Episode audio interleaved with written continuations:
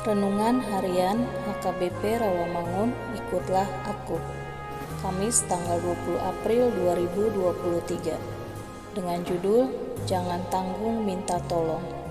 Bacaan kita pada pagi hari ini tertulis dalam 1 Petrus pasal 1 ayat 1 sampai dengan 12 Bacaan kita pada malam hari ini tertulis dalam Wahyu pasal 21 ayat 5 sampai dengan 6 dan kebenaran firman Tuhan yang menjadi ayat renungan kita hari ini tertulis dalam Mazmur pasal 124 ayat 8 yang berbunyi Pertolongan kita adalah dalam nama Tuhan yang menjadikan langit dan bumi. Demikianlah firman Tuhan. Sahabat, ikutlah aku yang dikasihi Tuhan Yesus. Sesungguhnya pertolongan Tuhan tidak pernah terlambat Hidup adalah bagaikan mendaki gunung, karena kita hidup untuk menuju ke atas, bukan ke bawah. Karena dari atas semua keindahan akan terlihat nyata. Untuk naik semakin tinggi, semakin dibutuhkan kekuatan yang ekstra.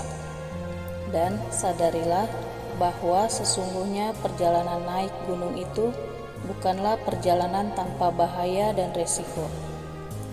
Demikianlah kehidupan tidak akan ada perjalanan yang mulus, lurus, dan berjalan sesuai rencana, harapan, dan keinginan, karena kita bukan pemilik kehidupan dan waktu masa depan. Ada kalanya kita akan tergelincir dan jatuh karena jalan licin terjal. Ada kalanya kita terjatuh bahkan karena kerikil kecil. Ada kalanya terluka oleh sabetan dari tanaman-tanaman liar di sana. Dalam kehidupan Daud, dia memiliki musuh yang hendak menjatuhkan dan membunuhnya, padahal dia orang baik dan dipilih Tuhan. Mungkin kita juga berpikir bahwa kita adalah orang yang baik dan dekat dengan Tuhan, tapi percayalah bahwa di sekitarmu akan ada selalu musuh. Ketika mendaki, ada kala kita akan ditarik oleh orang lain dan minta tolonglah kepada yang lebih kuat, bukan kepada yang lemah yang justru membuat celaka.